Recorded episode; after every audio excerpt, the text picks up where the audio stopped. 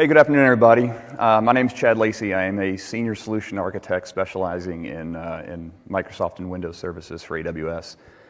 Uh, I appreciate everybody being here late on a Thursday afternoon. I'm sure it's been a long week, so I really didn't expect this many people, so it's great to see everybody here. It's awesome. Um, just to give you a little bit of my background, I've been with AWS for uh, almost a year. Uh, was at Microsoft for a long time prior to that, so um, just wanted a quick show of hands. How many of you are currently Office 365 users? Okay. Get a, get a smaller show of hands. How many are thinking about being Office 365 users? Okay, kind of expected that. Awesome. Um, so if you expected to show up here and me bash Office 365, I'm not going to do it. Uh, I, I, was an exchange manager for a long time um, when I was uh, at Microsoft helped roll out a product there called BPOS. If anybody's familiar with it, I'm very sorry. Luckily, it was one service that we failed fast there um, and came out with Office 365, which I'm a big fan of.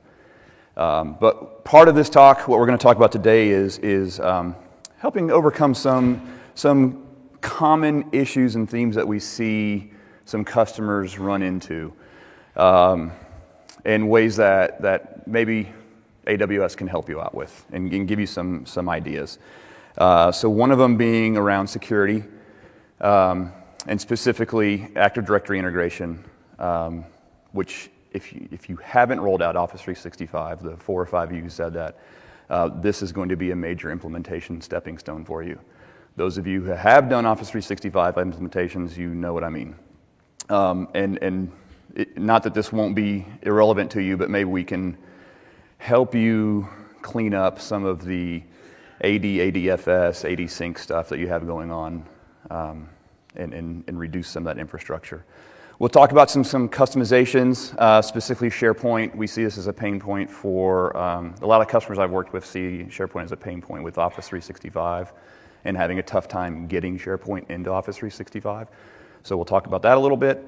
Um, and then finally, we'll talk about um, control uh, and location of the data and, and, uh, and safeguarding some of that data. So this, with that, we'll talk about, we'll start off with, uh, with Active Directory first. Um, and so as most of you know, if you've done your Office 365 implementation already, you know the first big step is setting up ADFS and AD Sync and synchronizing all your users from on-prem to, to Azure AD. Um, and depending on the size of your organization, that's a lot of additional infrastructure that you had to put in place when you thought you were moving to the cloud and you were going to reduce infrastructure. It seemed a little, little, little backwards in the beginning. Um, so, if you haven't been watching our blog, we had a blog post that came out a little over a month ago uh, where we're supporting um, ADFS on our managed AD. Um, so, if you already have an on premise AD, uh, one of the things that we see moving, people moving into AWS doing is setting up uh, a managed Active Directory in the cloud. Um, and we're seeing some customers who are leveraging that to then jump over to Azure AD so they don't have to open up all the ports and firewalls on their own infrastructure. They can leverage AWS to do um, so I, I, just want to spend a little bit of time walking you through that. It's, it's pretty much straightforward like a regular ADFS uh, and AD Sync implementation, but in managed AD, you don't have domain and enterprise uh, admin rights. So there's a little bit of a work that you need to do to get ADFS installed, and so we'll talk about that. Um, but let me walk you through, for those of you who haven't done this implementation, uh, what needs to happen to get ADFS working with, with Office 365 and Azure AD. Um, and in this implementation, the first thing you're going to want to do is, uh, is provision your AWS Microsoft AD which is really like three or four clicks in on the console. You go to directory service, you pick um, the AWS Microsoft AD, give it a domain name. It provisions the domain controller for you. It's a managed service, so if you're not familiar with it, what we mean by managed is you're getting a, a full Windows 2012 R2 instance. You're not in a multi tenant environment, it's yours. We just back it up for you, we patch it for you, we maintain it. If something goes down with the hardware, we bring up another one for you. So we, you get out of the uh, underlying infrastructure and hardware of managing that, that instance, um, and you can just focus on um, managing Active Directory itself. so you're going to want to provision that first. Then you'll want to provision three servers, um, three EC2 domain join servers. You'll domain join them to this new uh, AWS Microsoft AD. Uh, the first the first one you're going to provision is a management server that you'll install the AD administration tools on. Uh, then you'll install and domain join the ADFS server, or a server that will become the ADFS server. Uh, and then the third one is a server that will run the AD sync tools. Um, and then from the management server, once it's up and running, you create your ADFS service account, which is that um, step six you see there. Obviously, you also have to also provision an Office 365 and an Azure AD tenant with Microsoft. Okay? Now, this is, this is the part that I really want to kind of focus in on a little bit. Um, from here, ADFS and a default install of ADFS uh, is looking to install into two OUs that you, don't, you won't necessarily have available in a managed AD. So we have to do a little bit of a trick to get it in there and teach uh, the Microsoft ADFS install on what they are. And so what we have to do is create uh, two new containers. And there's a little bit of PowerShell work we have to do here to get this up and running. Uh, the first PowerShell step is to create a new GUID. Um, so there's a PowerShell script here of uh, new GUID.GUID, um, and it'll create the big long string. You're going to want to copy that and save that because we're going to reference it again in just a moment. The next step is to create a new uh, OU container. So the next PowerShell script is, is uh, it'll create a new AD object, uh, and the name is ADFS. And then we'll create another one using the name of that GUID that we, that we created in the first step. Okay? So when you get done with this, what you should have in, in, uh, in your Active Directory users and computers is two new folders, ADFS, and then another folder underneath it that has the big long GUID. Okay? Once this is done, you can continue with the rest of the ADFS install, getting the certificate, setting up the service, and you'll eventually get to a point where you'll run another PowerShell script to actually install and invoke ADFS, and you'll tell it to install to this OU, okay, that you just created. Um, and from there, the rest of the provisioning is exactly the same. Now, I know I went through all this really, really quickly. Um, luckily, we have a uh, blog post on it. Um, this blog post will walk you step by step with exactly what I just talked you, walked you through, um, with all, all, the beautiful colored detail that I just went through. Um, but it'll get it all set up for you, and you'll and, and all the way into um, replicating your users into uh, Azure AD. Um, but I wanted to point out those, those PowerShell scripts because that's the one step that's a little different from a normal ADFS uh, install. The good thing is once you're done with this, you're, you're set up to do any other kind of SAML federation that you want to. So it's usable beyond just synchronizing with Office 365 and Azure AD. Um, so if you're looking to do any kind of SAML authentication with any other provider, um, this is a great step to go ahead and walk through as well it'll get you a little bit farther down the road.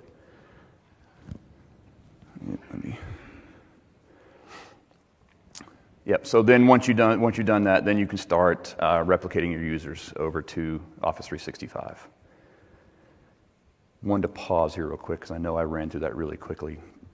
Any questions on that?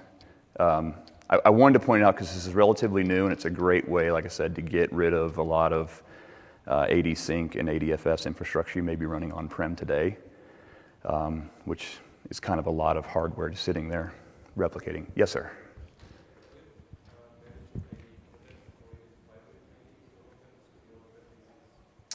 Okay, so the question was with the managed AD, what happens to the on premise and can it run in hybrid? Absolutely. So if you wanted to do that, a um, couple different things. The one we see most users or most companies doing is uh, setting up a one way trust from the managed AD back to on prem. You don't need a two way trust. Some people do that for particular reasons, but most just opt for a one way trust because all you need to do is Um, the servers that you're going to domain join in AWS just need to be able to trust the credentials that are coming from on prem and not the other way around. Um, sometimes you may want to. Usually that will pass most security security minded folks who start talking about trust to the cloud get very, very nervous. Um, and so when I point out that it's just a one way trust and you're not trusting the cloud, you're telling the cloud to trust you, okay, they, they feel a little, little more comfortable, right? I don't know if security people are ever completely comfortable with the cloud yet, but we're working on that. Yes, sir.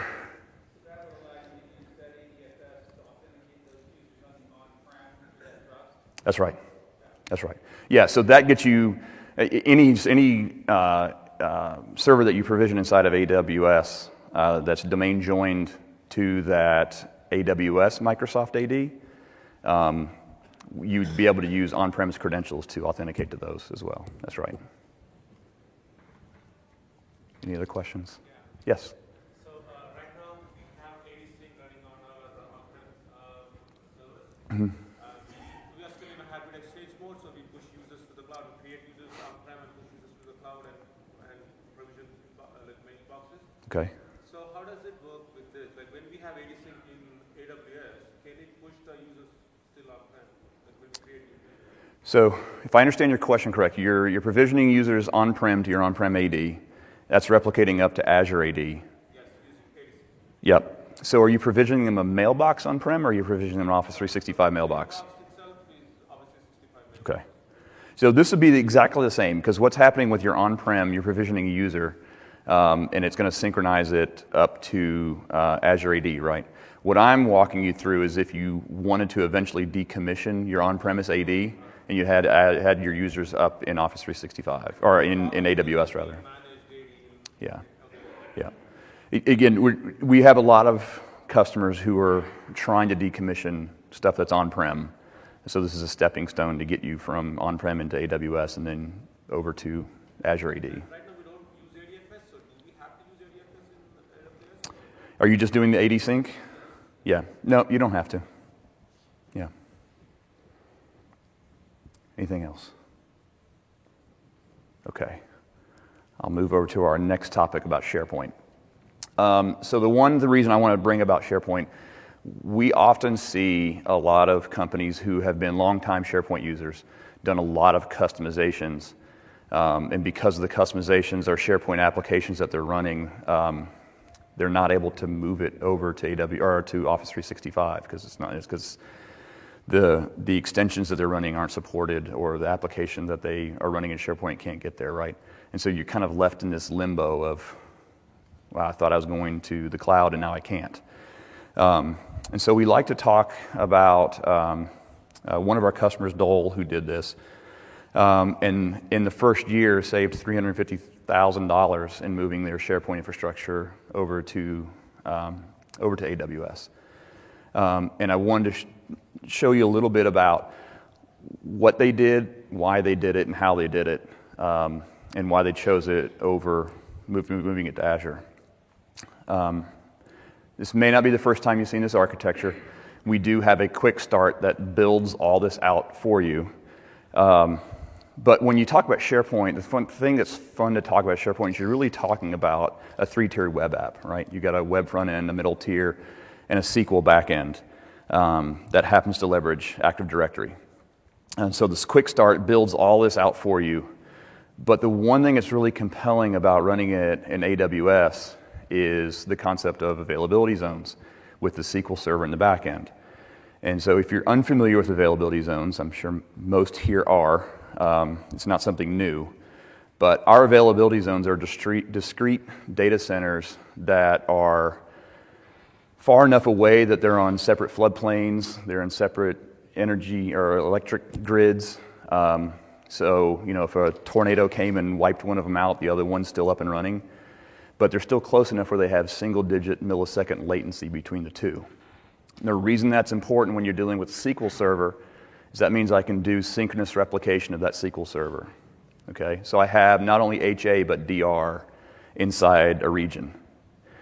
And when you're dealing with SharePoint, especially if you have an extensive SharePoint farm that you've been running for a long time, you've probably got a lot of data there. um, a lot of documents, a lot of uh, site collections. People have been using SharePoint for a long, long time. And so it's probably not tier one data, but it's one of those things that if it gets turned off, people start complaining pretty quickly.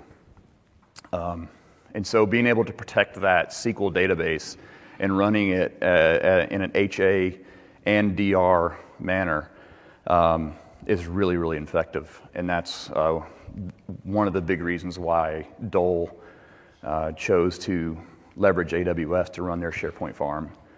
Um, that $350,000 savings was just in, one year, and they have since continued to expand and roll out more and more.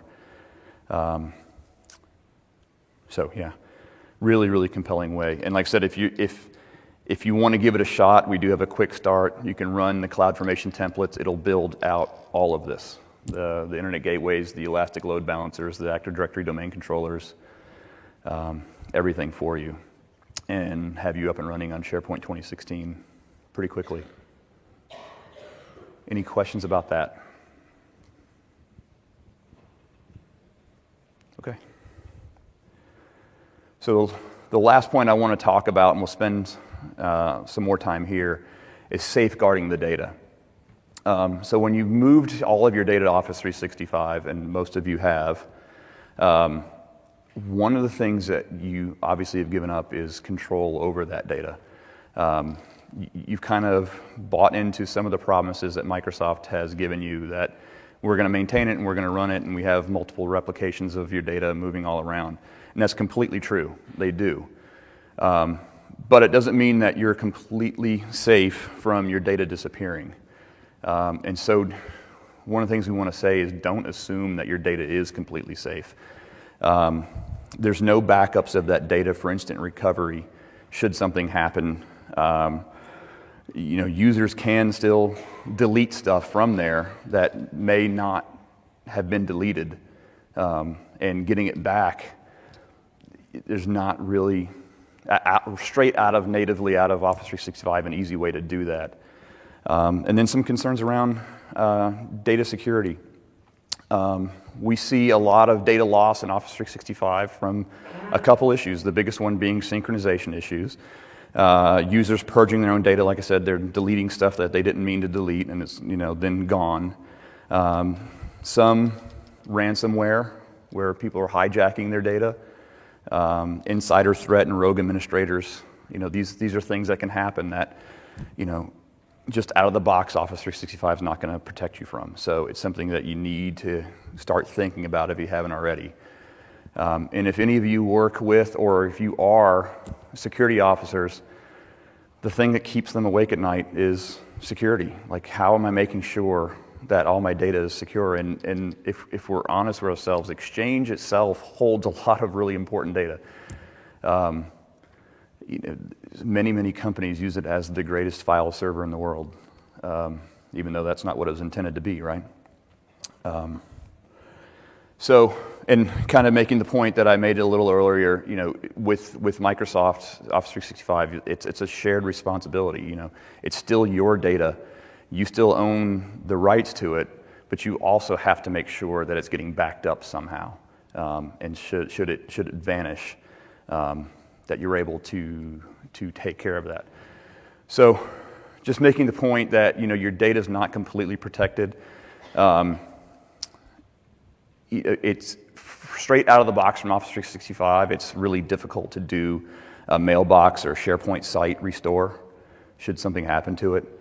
Um, uh, if you're using OneDrive, re- recovering those files, um, recovering data where it was when it, when it got lost, or even restoring individual emails or calendars or files. Um, and so I want to spend a little time talking about uh, one of our partners who's done, a, uh, I think, a fantastic job of, of solving this problem, and it's from NetApp. They have a service called Cloud Control that answers these problems. It gives you not only full mailbox restore or site recovery or OneDrive restore, but you can restore individual files or individual emails, um, individual calendar tasks, um, straight from, from their application. Um, and I'm going to show you cloud control. There's several other companies out there that do something similar, so I don't want to say that NetApp's the only one that's doing this. It's the one I'm most familiar with, um, so it's the reason why I picked it to show off. Um, but I want to do a little bit of a demo so you can kind of see that the user interface is actually really pretty straightforward and simple um, while still being very powerful.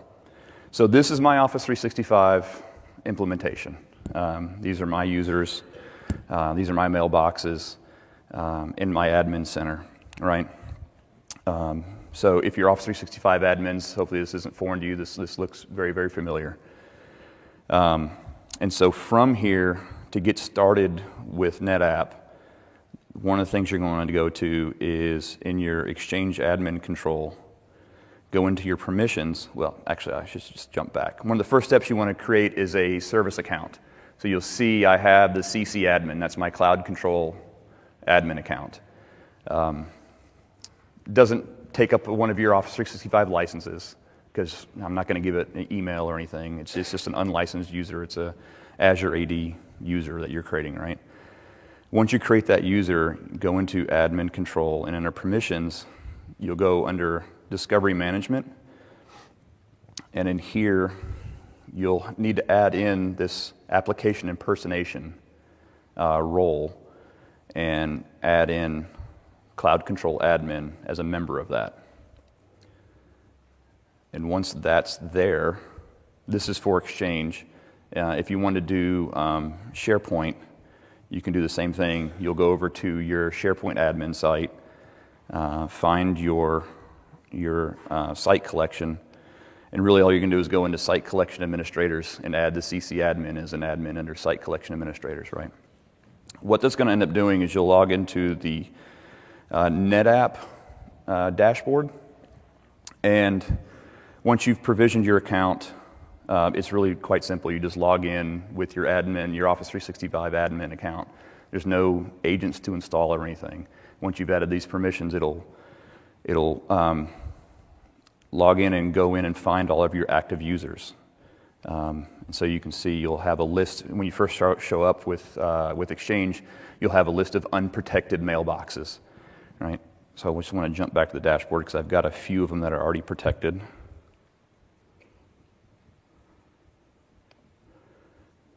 And so once I go into my protected uh, mailboxes that I'm backing up, you can see there's this concept of a tier one. I have them all listed as tier ones. Out of the box, they have three different tiers, and what that really is is setting up what your RPO is. Um, so tier one means that I'm going to get that mailbox is going to get backed up every 12 hours. Tier two is backed up every 18 hours, and a tier three is backed up every 24 hours. So it's kind of your restore point of of, you know, if something goes, goes wrong, how quickly can I restore? You can go in here and manually back up somebody anytime you wanted to.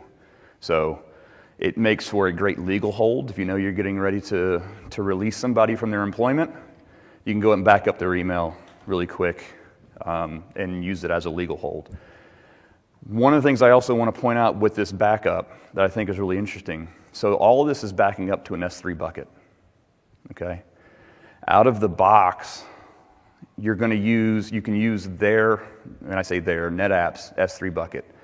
And it basically gives you unlimited backup, unlimited um, uh, data storage for 365 days. So all these backups, they'll hold the backups for 365 days. You can provision it to use your own S3 account. And from then, so you, you can keep it backed up for as long as you want to, but then you're going to incur the, the storage costs on your S3 bucket. So, give or take. You know, if you, if, if you need it longer than, than, uh, than 365 days, then by all means, you're going to want to use your own storage, but un- understand that you'll, you'll incur the storage cost from that. Otherwise, you can use NetApps and it's unlimited amount of storage. But what I want to show you as far as restoring that I think is awesome. First is if I highlight a user and I say restore, the default is restore to the same mailbox that it came from. But I can restore it uh, or uh, export it as a PST, or I can restore it to another location in my Office 365 in, a, in another mailbox. Um, and that's what it would look like if I was going to restore the entire mailbox. But what if I wanted to come in and just restore uh, a certain mail, like one particular mail? Um, give it time to come up here. You can see it's pulling up every single email, and I can click and restore that particular email that I want. And yeah, this is my real email, so you're seeing Panther tickets. Um, and the same goes for, for, uh, for OneDrive. You know, I can restore an entire OneDrive, or I could go in and restore a particular file from OneDrive that got deleted.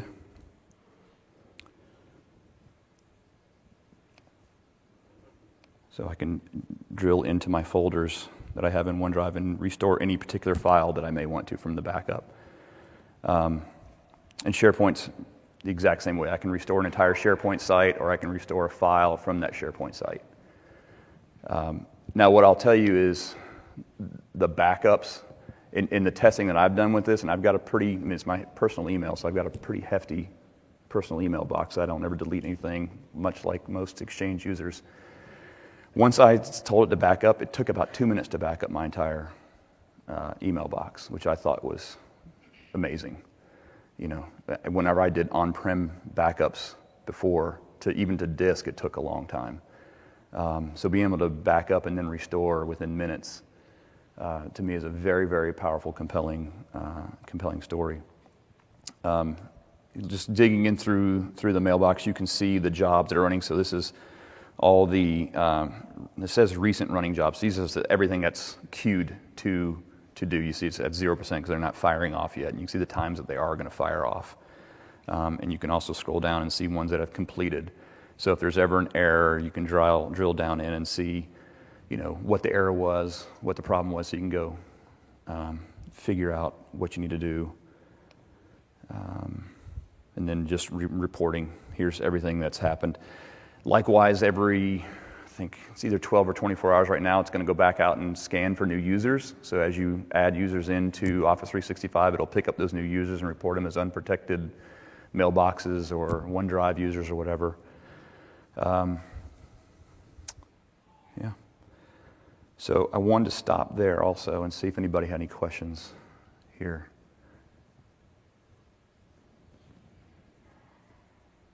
Nothing, huh? On the size of the bail mailbox? Nope. Nope. As, as, as big as the mailbox is that you have in Office 365, they'll back it up. So if you're, if you're using the archive of Office 365, uh, that I haven't played with, so I'm not sure if it'll back up that. I'm, I'm assuming it will, since it's just a folder underneath, that it would back that up as well. Yes, sir. Calendar items and tasks and everything. So the question was, is it only mail? No, it's calendar items, tasks, everything that, that's part of Office 365. So anything you would have in Outlook.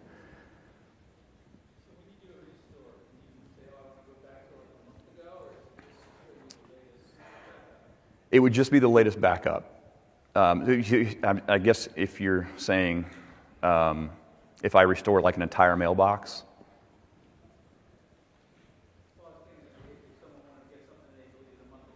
Yeah.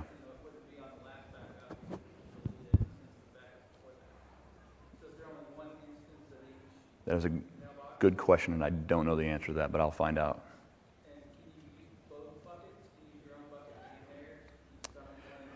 No, uh, no. So you do have to. Well, I mean, I think you can from the from a user standpoint, um, but when you go into the services, uh, like if I go into Exchange, you'll see Actually, let me go into service here.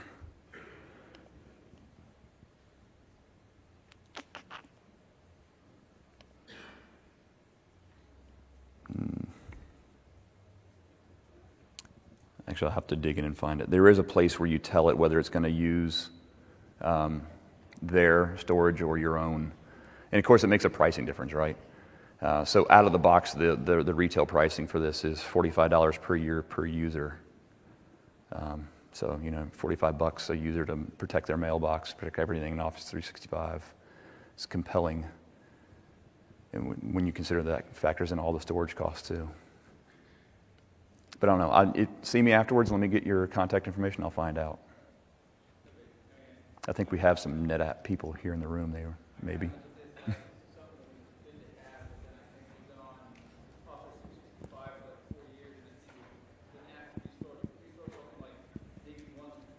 Sure.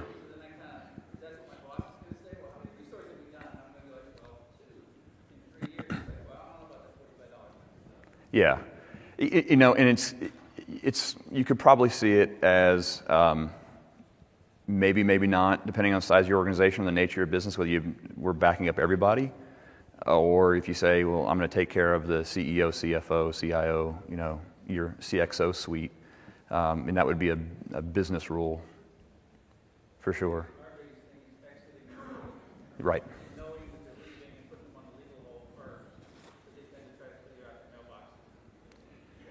Right. And, and, and that's where I see this as useful because Office 365 has a great legal hold and e-discovery as well. But if they've gone through and cleaned out their mailbox a month prior because they knew they were interviewing, you're, you're a little short there then, right? So this is for Office 365 backup to OneDrive and the SharePoint for $45 a month? Yes. $45 a year. Yeah. Yeah, so it's the whole suite. Um, nope. That's right. Yeah.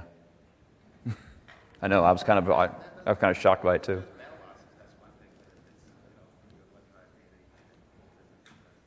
Yeah. So he was sorry. I'll try to repeat the question. He was asking if it was just Exchange or if it was OneDrive and SharePoint for the forty-five dollars, and it's yeah, it's it's all of it for it's for the forty-five dollars. Yes, sir. That's right. Uh, that I don't know. I'll have to find out, but it, it's much less because obviously they realize that you're going to incur the storage costs then. I honestly don't know. I've always I've always used theirs, so.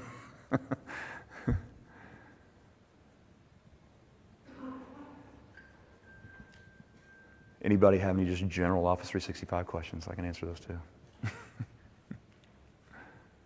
yes, sir.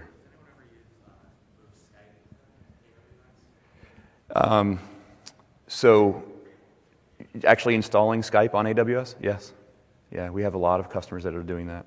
Um, I would say uh, behind, so behind SharePoint, in, or not SharePoint, but SQL. SQL is obviously the biggest Microsoft app that, if you want to call it an app, that, that comes over. Um, SharePoint probably tends to be the next biggest one, um, and, and Lync and Skype for Business uh, is probably the one right behind that that we get the most requests for. It's just put it on instances. We do have some quick starts, much like the SharePoint quick start I showed you. We do have some uh, some Skype for Business quick starts that'll build it out. We have some same thing for Exchange if you wanted to run Exchange on off on AWS. There are customers that do it for particular reasons. Yes, sir.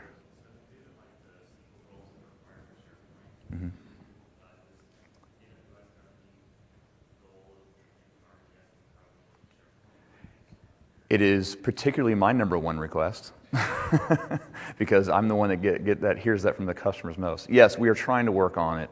Um, it's a limitation of, of just the way SharePoint installs, and it wants to use the sysadmin role on the, on the SQL Server. So trying to get a, around that. It was a similar issue that we had with, with the ADF, ADFS install, and so we just kept working on it hard until we found a way around it with this OU. Um, but yeah, we're going to continue. I know it, it, comes up all the time. Um, you, you, know, we're trying to work with Microsoft to do it. You know, I, I, know everybody likes to play Microsoft and AWS as, as major competitors, and, but there's a lot of areas that we work together. SQL is one of them. Um, I don't know if you noticed, but when they released SQL 2017, we had it available two days afterwards because we had a bunch of our devs in Redmond with the SQL team, working with them constantly and giving them feedback. Um, we're a huge SQL user internally, and obviously a big reseller of SQL. Um, and so SQL RDS is, is, is a big one, and we continue to try to work with them. SQL team at Microsoft isn't necessarily responsible for that. It's more of the SharePoint team. Um, and obviously, their focus is SharePoint Online. And so I haven't been involved in those conversations, but I'm not sure how motivated they are to help us fix the problem either. Yes, sir. Content that exists in Teams. Um, so, yeah, that's not part of this application yet. Um, the conversations I've had with NetApp that it's definitely on. So they just added um, Office 365 groups that just came online as part of the backup, literally like a few weeks ago. Um, and so I'm not sure how far on their dev cycle, their roadmap that Teams is, but I got to imagine it's there because Teams is, is quite popular in Office 365. I haven't seen the numbers, but I assume it's probably one of the fastest growing Office 365 services they have. Uh, since they rolled it out, it's been widely successful. So I'm sure NetApp is working on it. yes, sir.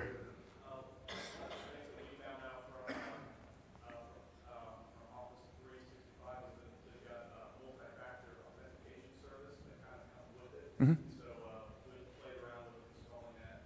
Um, uh, kind of regular side of our ADFS. I'm wondering if those or you have had any experience with, with that. Yeah, no. Um, I would highly recommend it. Uh, we do it all the time. Any implementation that I work with on a customer, I kind of walk them down that this is the best way to secure. Uh, multi-factor authentication and, and, and you're right, there's one from Microsoft, there's several others available. I personally don't really care which one you pick, just pick one, please. Because there's a lot of people out there not doing it, and it's, it's really not that hard to implement, and probably one of the strongest securities for, uh, for um, you know, securing your users going across the internet like that.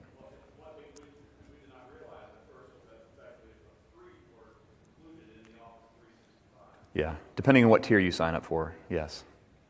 Yeah, and then there's, so it depends on if you have Azure AD or Azure AD Premium um, and the suite of Office 365 E3 or E5 or E6 or wherever they're at today. Um, but yes, uh, and absolutely, turn it on. You, you should use it. It's, it's quite good. yes, sir.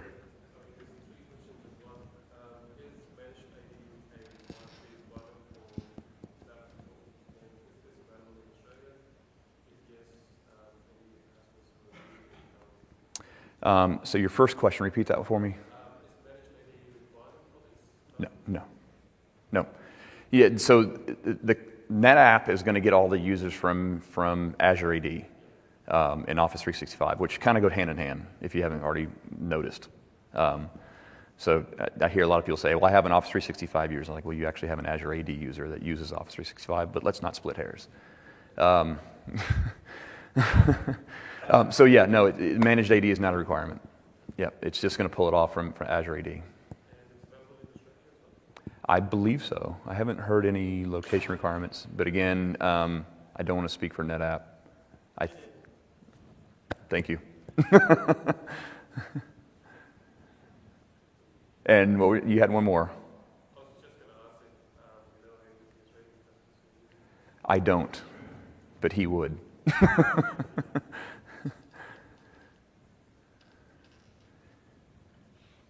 Anything else? Great. Well, if you didn't want to ask a question in front of the whole group, I'll be around for a while. Uh, um, and hopefully, you know, if you guys run into me at re:Play, we can uh, drink and have a question over a beer. Uh, the questions and answers tend to get more interesting then. So, I really appreciate you all coming out. Yes, sir. Yeah.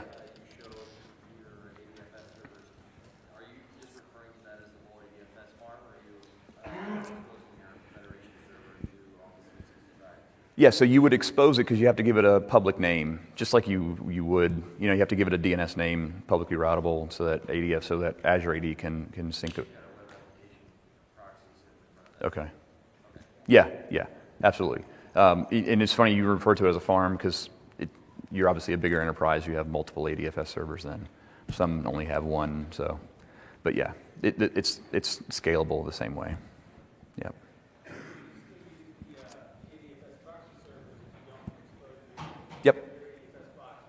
That's right.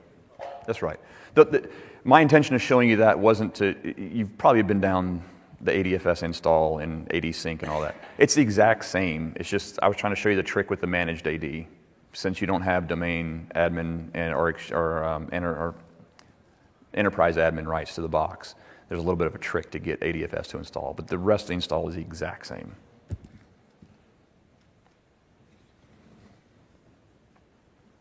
I've never set up that one-way trust, but Azure, uh, AD Connect, that will send the users over that trust as well? No, it won't. Yeah, yeah, yeah. So it, it yes. If you're gonna do what I was talking about as far as using managed AD, your users need to sit in managed AD. Yeah.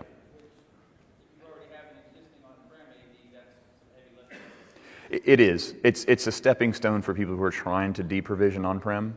Um, so we're trying to show you, look, you can, and you can been able to do this a long time with running AD on EC2. Um, we were just, we want to make sure people are aware that you can do it with the managed AD as well. Obviously, there's a, uh, it's, it's a long tail for people who are actually going to turn off AD that's on-prem.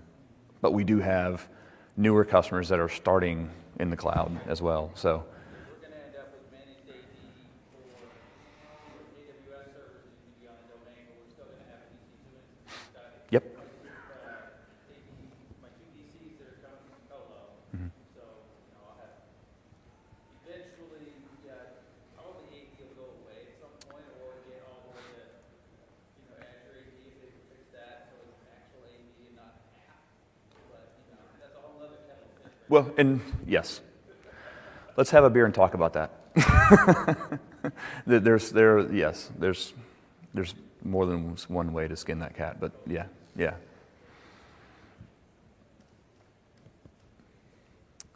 Anything else? Well, again, thank you all for coming. I know it's late on Thursday. It's been a long week. I really appreciate you showing up. Um, and again, I'll be here for a little while if you have any other questions you want to ask.